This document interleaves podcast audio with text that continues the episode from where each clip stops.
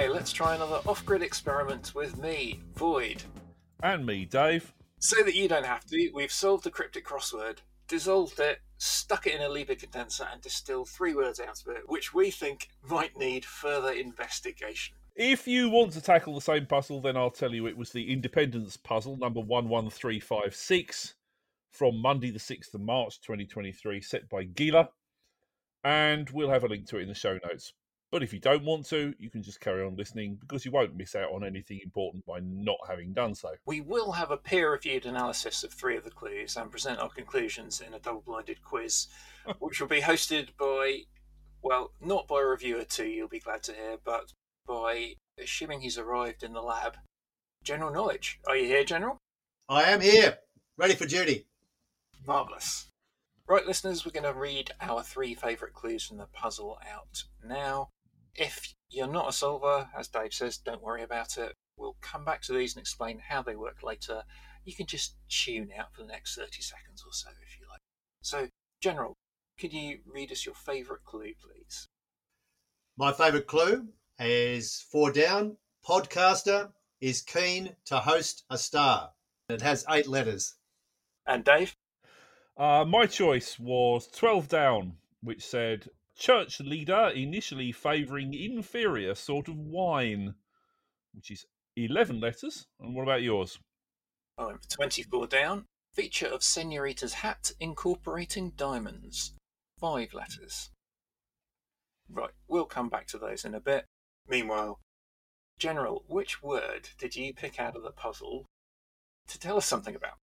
The one that jumped out at me is Steely Dan, that uh, New York group from the 70s and 80s and onward and onward. That to me has got plenty of potential for quizzing. It's got a great backstory, and it's nice to see a little bit of retro rock and roll or music uh, threaded through a grid. when you mentioned to us that this was the word you were going to choose, I thought, hang on, didn't you already mention that was one of your favourite bands in an earlier episode? But then I remembered that was Steeleye Span that you mentioned previously. So it's an entirely different band, very different band. So Steely Dan, I I could say Donald Fagen. Is that right? yeah, you've done well, Donald Fagen. You want to go down a rabbit hole with me? Walter Becker? Yeah. What's interesting about Steely Dan is um, they were almost a studio band entirely. They weren't really given to extrovert stadium experiences, but they were a massive selling duo. But really, they were a collective of musicians. But you're quite right, Void. It was Donald Fagen and it was Walter Becker. They met uh, on a New York campus. But I've got some really cool facts about them, and I can turn them into some questions. Are you up for that? Oh yeah, always. All right. So when they got together in various, you know, iterations and incarnations, they had a heap of different names, from you know the obvious Don Fagen Jazz Trio, join the dots, to the Leather Canary, which sounds very uh, Spinal Tap, but the actual name that they settled on in uh, 1972 or 71 was inspired by their own beatnik proclivities. And it does come from a William S. Burroughs novel, The Naked Lunch, which is that and On the Road, it'd be the archetypal beat novels. Uh, but do you know what Steely Dan was in that novel? I think I do. Yes, I think I do as well. Yeah. Would it, either of you care to elaborate? It was a dildo, wasn't it? A steam powered one, I believe. yes, it would be a steam powered marital aid, I think would be the euphemism. Right. Yes.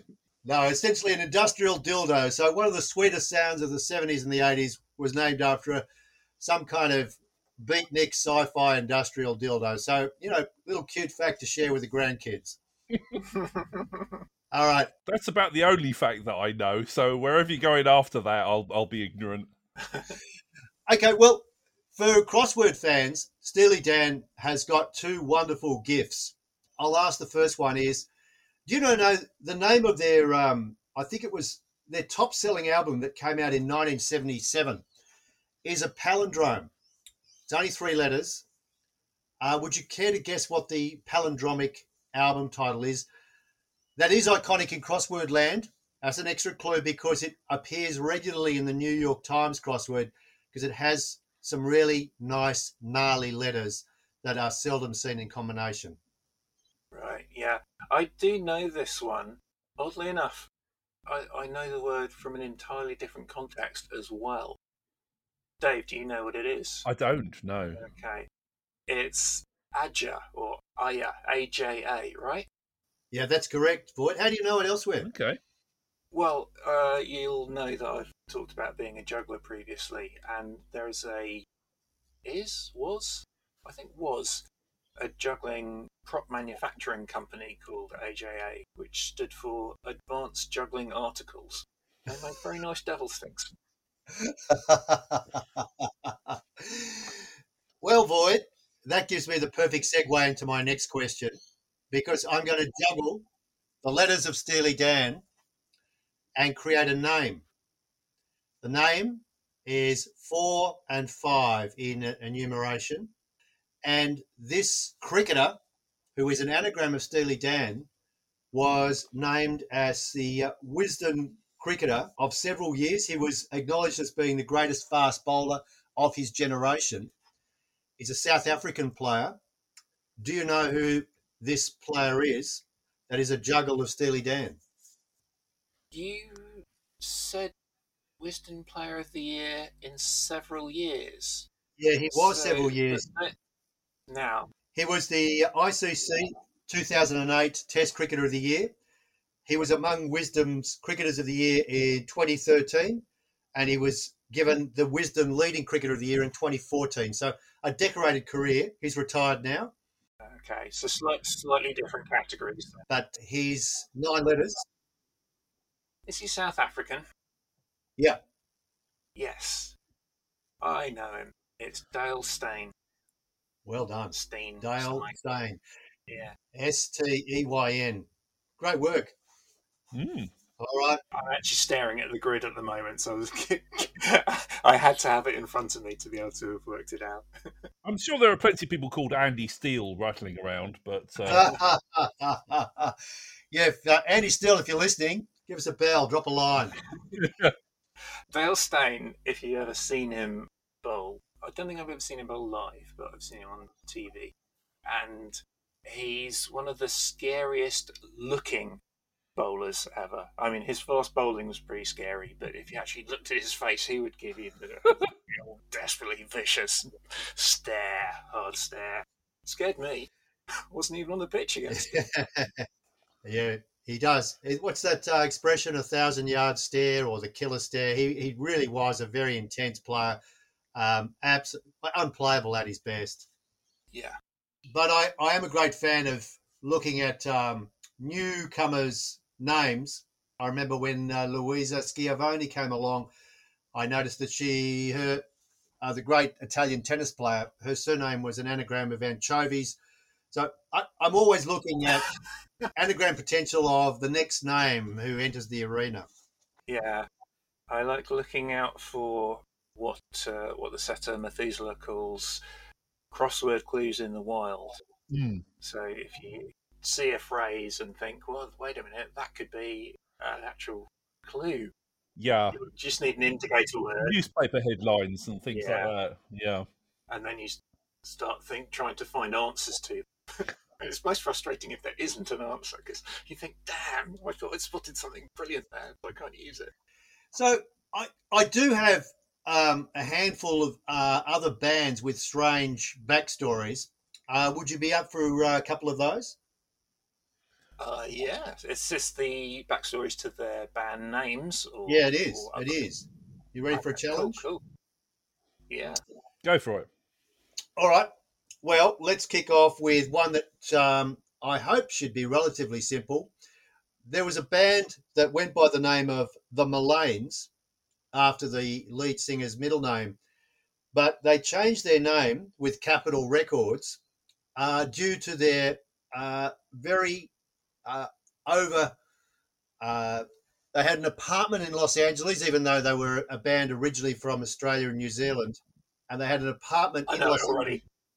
Uh, where everyone just crashed out on the floor. Do you know what the, the name that they settled for? Uh, I, I think I do. Dave, do you, Yeah. you got any clues either? No, he's, he's he's playing right into your hands here with cricket things and, and bands and things. This is all up your street. Uh, uh, so I reckon this is a band who formed from the fragments of a band that was a mostly Kiwi band originally. Correct. Uh, and that band was Split Enz, and the band you're talking about is Crowded House. Yeah, I really like Split Enz. They're a fantastic band. Yeah. I can tell you're in a um, indomitable mood, uh, Void. I haven't stumped you yet. No pun intended. Oh, we're going to come back to that. Oh, Interesting oh. you should say that. But anyway, carry on. Was that a reference to James Acaster? No. Only that he discovered you don't say no pun intended before you say the pun. That's one of the jokes he makes. Ah, right. Yeah. All right, another origin question for you. There is a band, this one from the 70s, 60s, and 70s, who named themselves after their PE teacher, who was a real hard case. But the PE teacher ended up being a pretty gracious beneficiary or a gracious donor because he ended up introducing uh, one of their big concerts later in their career and emceed a couple of their gigs afterwards. So this band has the initials of LS, and the name is actually a corruption of their PE teacher's name. Who is the LS band? I think I can work that one out. So an LS with a weird spelling, yeah. Is it where where the original teacher didn't have Y's in his name and they do? Exactly right, Dave. Hurrah! So that'd be Lynyrd Skynyrd. All right, no more clues for you two. Question number three. I three. think the uh, last remaining original member of Lynyrd Skynyrd just died, actually. I think I read that Uh-huh. a week or two ago. All right. It just occurred to me too that um, possibly the principal in The Simpsons, Seymour Skinner, uh, may be a little bit of a nod to Leonard Skinner, who was the inspiration for Lynyrd Skynyrd. So, you know, that's a possibility. I've never thought about that before. Maybe. Could be. I don't know. Uh, shall we revisit the first of those clues that we picked out? If you remember, my choice was church leader initially favouring inferior sort of wine, which was an 11 letter answer.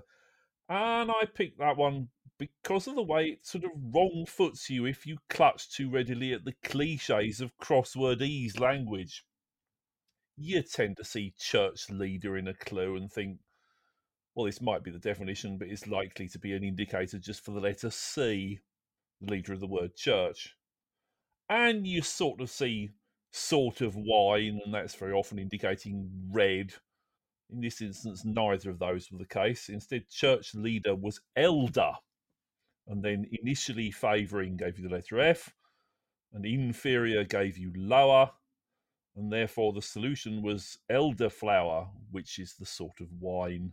Rather clever, sort of taking you down the wrong route, which is what a lot of clues try to do.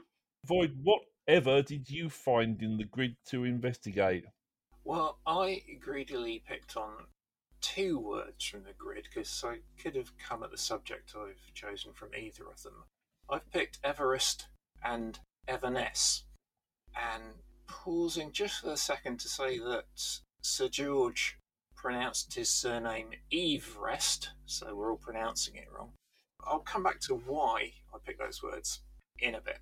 But recently I was watching a very old documentary from the early 70s Ancient. about yes about the expansion of london after the railway boom and in it there was a little story that i'd never heard before and as a former inhabitant of this said metro land i thought oh that's, that's surprising so i wonder now you talked about stumping me earlier general but have either of you two heard of the london stump Well, I'm a Londoner by birth, No. but I didn't live there very long. Uh, no, I've not heard of it. Well, that was a, a nickname for this thing. A couple of other nicknames for it were Watkin's Folly or Shareholders Dismay, or the official name, the Great Tower of London. Does that ring any bells? Wow. Which is obviously not the Tower of London. Not the Tower of London, but the Great Tower of London. Oh, no, still. Getting blank faces here. So, okay. Is it um, the gasometer? Uh, no, it's not one of the gasometers. There's, there's one by the Oval Cricket Ground. I think there are some others. But, uh, no, it's not one of those. But there's a chap called Edward Watkin, who was an MP and a railway entrepreneur. And he wanted to get more people using his railways to travel out of London into the suburbs more. And so he hatched a plan. He bought a large expanse of land to turn into a public park. But he thought, well, a park, that's fine, but I want an attraction to make it more of a draw to people. So at the end of the 1880s, he thought, I know, I'll build a huge tower there. And he planned to build what would have been the tallest building in the world there. So uh, a sort of Everest for the capital, if you will. So, Right. well, that's one of my tenuous links to one of those words. So, who do you think he might have asked to design it for him? What's the date again? Uh, late 1880s. Okay. Hmm. Eiffel. Well, yes, because in 1889 it was the official opening of the Eiffel Tower. So, yeah, Watkin thought, who better to design an even taller, massive tower for me than Gustave Eiffel? So he asked him, and he said, Well, no thanks. I don't think France would think very much of me if I built an even bigger tower than the Eiffel Tower in London. So, uh, no. So, having been turned down, what do you think Watkin did next? Decided he'd do it himself. N- no, he didn't decide to do it himself. Was IKEA around at this point? um, I think IKEA is actually older than you would think, but um, I don't think it's quite that old, and certainly not in, in Britain at the time. But he decided he'd hold an open design competition Oh. to outsource the designing for his tower. Uh, and he offered a 500 guineas first prize and 250 guineas second prize, which are not inconsiderable sums back then. hmm I typed that into an online calculator, and that'd be about fifty thousand pounds sterling today. So you know, worth winning. Wh- Why did he have a second prize? I was wondering Well, that. not quite. You kind of think first prize involves actually getting the thing built. You go to the second prize is just like, well, well done you. yeah, yeah. I mean, I suppose it, it could be that he picked the design he liked the most, and then upon further investigation, it proved to be impractical. But you would have thought that analysis would be built into choosing it as the first prize. But Hmm. yeah, I don't know. So yes, someone got 250 guineas for um, a bit of draftsmanship work. So well done them. Yeah. But yeah, you can check out the designs. I think most of the designs that were submitted online, there's an archive of them. And a lot of them were, perhaps fairly unsurprisingly, quite Eiffel esque. Quite esque. Eiffelish, Yeah. yes. Um, some were great though. One had a railway spiraling up the outside of it. Mm. A couple of them looked like giant screws stood on end. I think there's some some modern architecture that looks somewhat like that. Well, Yeah, possibly. Uh, There's one that looked a bit like the Scott Memorial to me. so, therefore, also looking like Thunderbird 2, because that's the nickname of the Scott Memorial. Uh, there are a few pyramidal designs, one of which was supposedly inspired by the Hanging Gardens of Babylon, which, as we know, were in Nineveh. I quite liked one that looked like a giant campanile, though, a sort of Pisa esque one with a Hmm. stepped base. Right. Yeah, anyway, Watkin chose a six legged steel Eiffel esque one. The Eiffel Tower's made of iron. But it ended up being redesigned to save money into a four legged version. So even more Eiffel-esque. Even more Eiffel esque, yeah. and it had plans for uh, a hotel, a restaurant, Turkish baths, winter garden, shops, etc. And construction started in 1892, and the, the parkland officially opened in 1894. And the first stage of the tower was finished by late 1895. So if you, if you imagine the, the Eiffel Tower truncated at its first level, that's what it Yes. like. And then in the next year, they installed lifts so people could go up to the 47 metre high first level to enjoy the views. So it's pretty tall already at this first stage. Trouble was, Here we go. not that many people turned out were interested in visiting going up the tower. And the tower developed a slight but noticeable lean, Should have gone with the uh, Pisa-esque version then. or with all six legs of the original design. Yeah. Well, yeah, there's that too. The famous Leaning Gardens of Babylon. Yes. Yes. Uh, but also, Watkin was in ill health at this time, and investment money was drying up.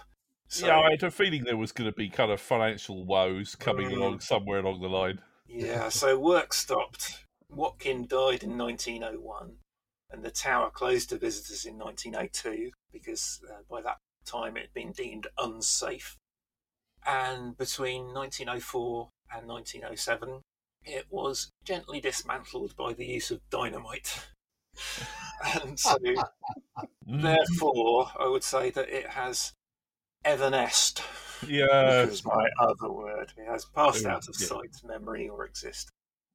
But now, in the spot where it was, today you can find something else that's more well known. Any guesses? Uh, I'm going to guess it's a it's an art installation. If it's still a, I know, a public space, that's my guess. I, I'm not across London sculptures, but I would imagine something fairly aesthetic and and an Eiffel in a different sense.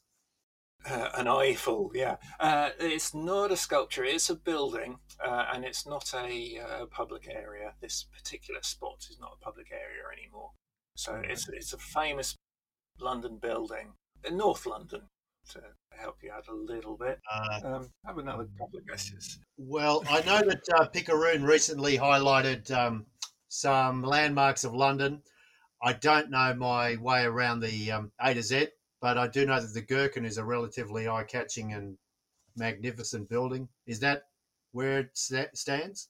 Fair guess, but the Gherkin's quite central uh, within in the city. This is a bit further out in the suburbs. Okay. Um, beyond Neasden, it was described in the documentary, a little place not very well known at the time, little suburb of London called Wembley. Oh, Ah. And so, if you go to visit the Great Tower of London nowadays, you'll find Wembley Stadium. And in fact, when the old Wembley Stadium was demolished in 2002, they found the remains of the foundation of the stump before they built the new one there. So, um, yeah, the moral is do not scrimp on your architectural plans, folks. or Marvelous. six legs good, four legs bad. Yeah. Cool. Okay, General, would you like to read out your favourite clue again and then explain to us uh, what you thought of it and how it works? Okay, well, this one made me smile because here we are together making a um, beautiful music. This one jumped out. Podcaster is keen to host a star. It's eight letter answer. And just to pass it uh, for everybody, when you say a word like host in crossword ease, it tends to be either MC or it uh, talks about either a container or a hidden because the host, you know, brings the guests into the party, or you might say that a, I guess, a dog hosts Provides a accommodation. tapeworm. Uh, this whole idea of accommodation, exactly right. So here, the hosting is a signal for a hidden formula. So the answer is hiding in plain sight. And if you look inside the letters of podcaster is keen, from the A through to the K, you will see that the word asterisk is spelt, which is a star in the punctuation sense. So, lovely piece of misdirection.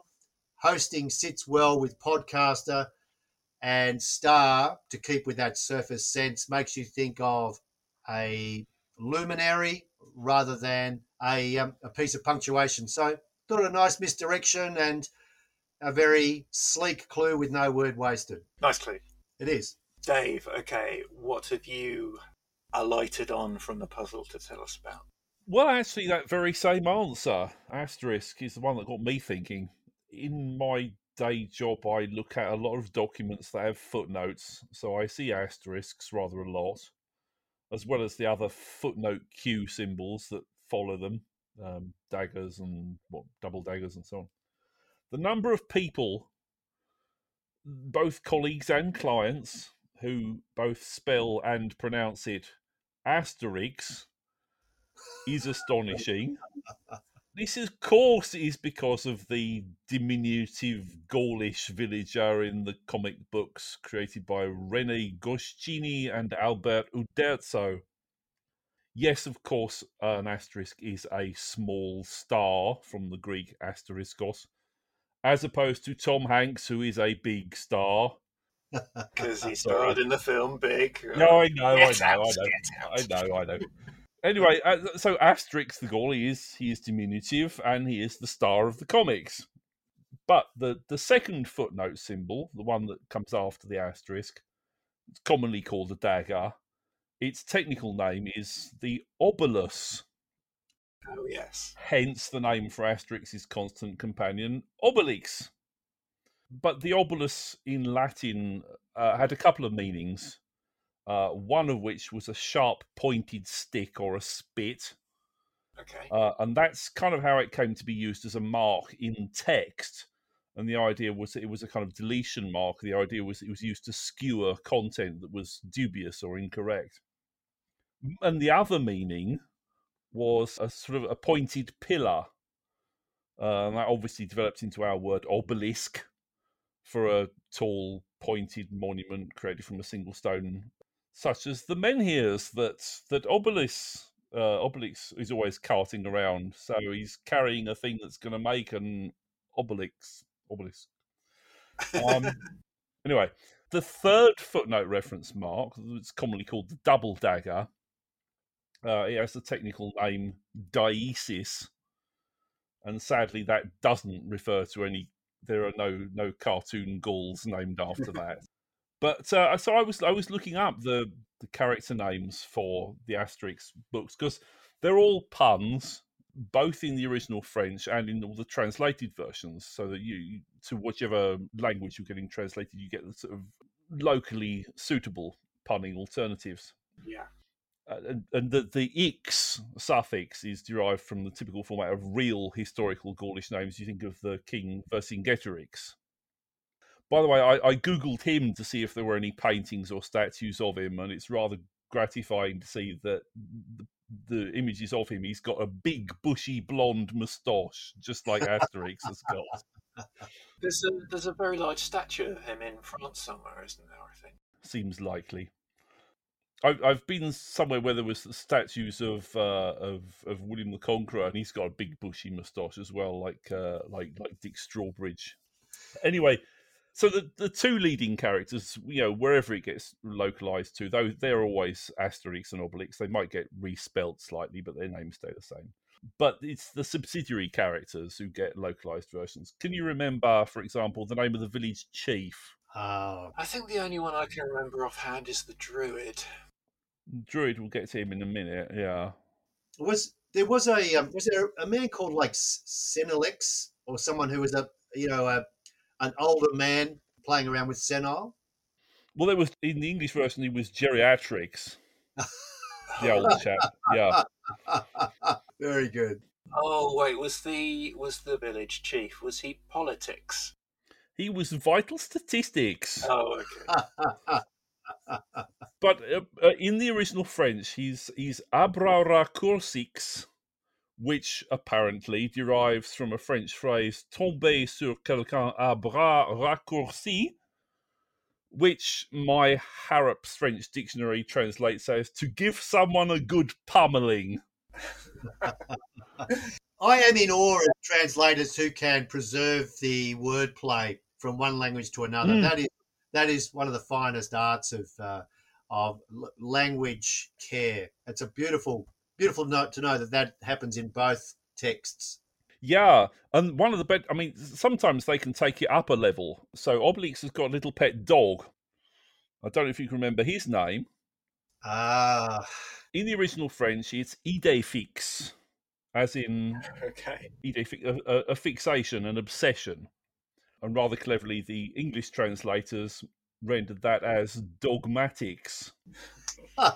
So they got a reference to him being a dog as well. That's quite Oh, nice. Brilliant. That is brilliant. You mentioned the druid, uh, Void.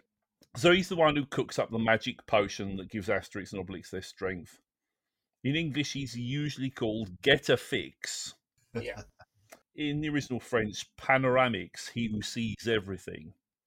But uh, apparently, it, it, it- the comic was syndicated for reproduction in newspapers in the UK in the 1970s. And at that point, they f- apparently felt that the kind of drug supplying illusion was perhaps inappropriate for our children readers. Um, and so, for that context, they renamed him as Readymix, which, for those unfamiliar, uh, is a famous brand of British concrete. An alternative could have been metaphysics. Yeah, Yeah. Yeah, Fizz as in bubbling. yeah. Yeah. Ultron. Anyway, Void, I think your choice of clue did that also relate to another typographic character? I think. Oh, you've given it away. but yes, 24 down. Feature of Senorita's hat incorporating diamonds. Five letters. The thing about this is you probably have to see it written down because feature of sent me looking for a hidden word, much like the something hosting a string of letters. So I was looking for a five letter hidden word in there, but I couldn't find one. So then I had to have a, a rethink. Incorporating diamonds is telling you to put a D inside of something. D, the abbreviation for the suit of diamonds in a pack of cards.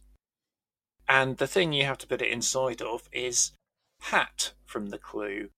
And slang for a hat, and I think this is particularly British slang, is a tile, as in a roof tile. So you put a D in a tile and you get tilde, which, in case you don't know, is that little wiggly line over the N that you'll see in the word senorita.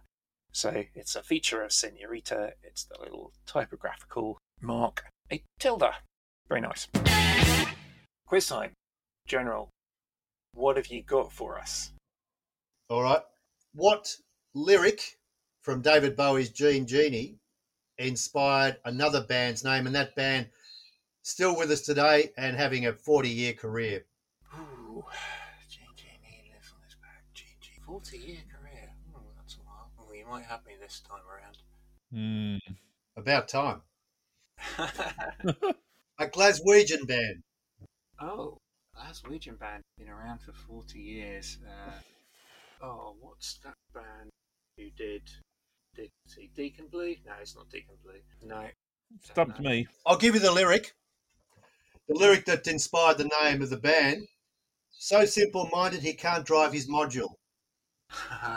right. Simple Minds. Okay. Um, I didn't know that. be a nice 11 and a crossword. 6 5. Yeah. Hmm. All right. This one also inspired by a, a lyric or a song title. There was a band who went by the name of On a Friday, and the record company said that's a rubbish name. Come up with something better. So the band ended up choosing a track name from the 1986 Talking Heads album called True Stories. The band on a Friday thought the Talking Heads album was rubbish, except for one song. And that one song they chose as their name. So on a Friday became It's Radiohead. correct. This Is? Well done. All right. Heard that one before. Yeah. Yeah. Okay, Last one. What Leicester band is named after Charles Manson's getaway driver? Ah, Leicester band. I I think there's a bunch of bands that I get muddled up in my head as to which city they're from. So let me try and rule some out. It's it's not Arctic Monkeys. That would be a silly name for a getaway driver, anyway. Yeah, that's Must be an true, alias. true. yeah. So Kaiser Chiefs are they from Leicester? That's not really a. No, they're Scottish. Oh, are they right? Okay. what's the band that got a lead singer called Ricky? Or is that Kaiser Chiefs then? Yeah, named after a driver. So the Getaway Driver. So is it the Getaway Driver's name or nickname?